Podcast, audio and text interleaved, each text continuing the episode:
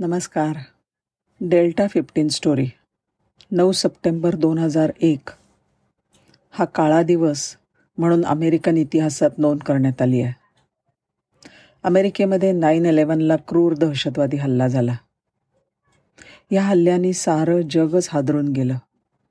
दोन विमानं world trade सेंटरच्या ट्विन टॉवर्सवर आदळवली गेली. पेंटॅगॉनचा सुद्धा निशाणा साधला गेला. सर्वत्र हाहाकार माजला. ही खबर मिळताच सुरक्षा यंत्रणा सक्रिय झाली. जगभरातनं जी विमानं अमेरिकेकडे येत होती त्या सगळ्यांनाच रेडिओ मेसेज केले गेले.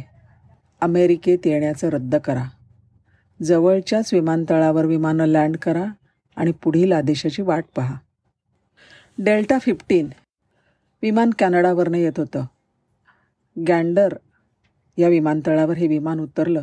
तेव्हा प्रवाशांना कळलं की अमेरिकेकडे जाणारी आणखीन बावन्न विमानं तिथेच उतरलीत. या सगळ्या विमानांमधल्या प्रवाशांची संख्या होती दहा हजार पाचशे. आणि आश्चर्याची गोष्ट म्हणजे ज्या गावामध्ये हा विमानतळ होता त्या गावाची लोकसंख्या होती दहा हजार चारशे. आता जगभरातल्या या पाहुण्यांना सांभाळण्याची जबाबदारी लेविस्पोर्टवर होती. गावातल्या प्रशासनाने ही जबाबदारी स्वीकारली आणि ह्या व्यवस्थेचं संयोजन रेड क्रॉस सोसायटीने केलं. शाळा मीटिंग हॉल लॉज कॉलेज कोणत्याही मोठ्या जागेचं रूपांतर निवासस्थानामध्ये केलं गेलं. त्या विमानात एक गर्भवती महिला होती. तिला खाजगी घरामध्ये ठेवलं गेलं. सर्व लोकांच्यासाठी फोन आणि ईमेल दिवसातनं एकदा उपलब्ध केले गेले.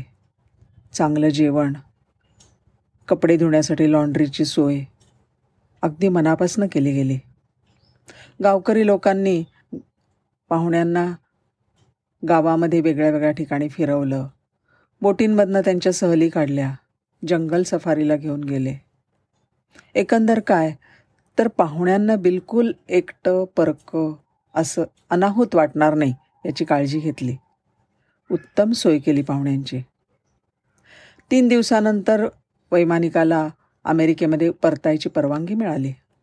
वेळच्या वेळी सगळ्या प्रवाशांना एअरपोर्टवर पोचवण्यात आलं. एक एक प्रवासी विमानात चढू लागला. तसं गावकऱ्यांचे आणि प्रवाशांचे सुद्धा डोळे भरून आले. एवढ्या लोकांच्या आदरात इत्याचा ताण पडला तरी गावकऱ्यांनी त्याचा त्रास नाही वाटून घेतला. सगळा खर्च आपापसात वाटून घेतला. आणि अशा आणीबाणीच्या प्रसंगात आपल्याला गरजवंतांच्या उपयोगी पडता आलं अशीच सगळ्यांची भावना होती. विमानामध्ये प्रवेश केल्यानंतर एका प्रवाशाने वैमानिकाला सांगितलं मला काहीतरी बोलायचं आहे मला माहिती आहे की मी असं तुमच्या पी ए सिस्टीमवरनं बोलणं हे तुमच्या नियमात बसत नाही. एक विशेष बाब म्हणून मला बोलण्याची परवानगी द्यायला देण्यात यावी. वैमानिकाने त्या प्रवाशाला बोलायची मनाई नाही केली बोलू दिलं.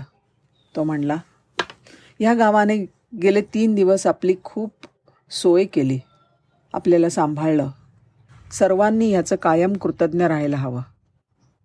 आपण सगळ्यांनी आपापल्या शक्तीनुसार काहीतरी पैशाची मदत माझ्याकडे द्या.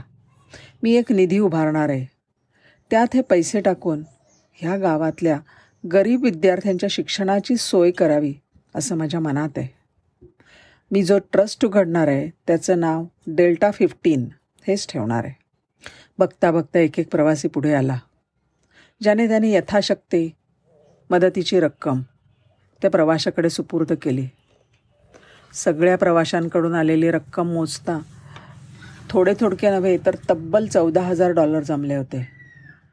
ज्यांनी हा प्रस्ताव मांडला होता तो एक अतिश्रीमंत उद्योजक होता. त्याने आपल्या पदरचे तेवढेच पैसे त्या गंगाजळीत घातले. विमान होतं डेल्टा कंपनीचं. त्या कंपनीला सुद्धा भरघोस निधी देण्याची वनं विनंती केली. आता विमान कंपनीचं विमानसुद्धा वाचलं होतं आणि प्रवासीसुद्धा सुखरूप होते. प्रवाशांना जर का काही इजा झाली असती तर कंपनीला मोठीच नुकसान भरकाय भरपाई द्यावी लागली असती. विमान अमेरिकेला सुखरूप परतल्यानंतर कंपनीने सुद्धा डेल्टा फिफ्टीनच्या ट्रस्टमध्ये भरीव निधी घातला. हा ट्रस्ट जेव्हा सुरू झाला तेव्हा त्यांच्याकडे चक्क दीड कोटी डॉलर जमा झाले होते. ह्या ट्रस्टच्या पैशाच्या मदतीने या गावातली अनेक मुलं वेगळ्या वेगळ्या क्षेत्रांमध्ये नामवंत म्हणून प्रसिद्ध झाली खूप शिकली. बघा कसं आहे. मानवतेला काळीमा फासणारा क्रूर दहशतवादी हल्ला एकीकडे. तर लेविस्पोर्टच्या लोकांनी केलेले माणुसकीचे प्रदर्शन आणि त्यातून निर्माण झालेला डेल्टा फिफ्टीन हा ट्रस्ट दुसरीकडे. अशी डेल्टा फिफ्टीनची कहाणी. धन्यवाद.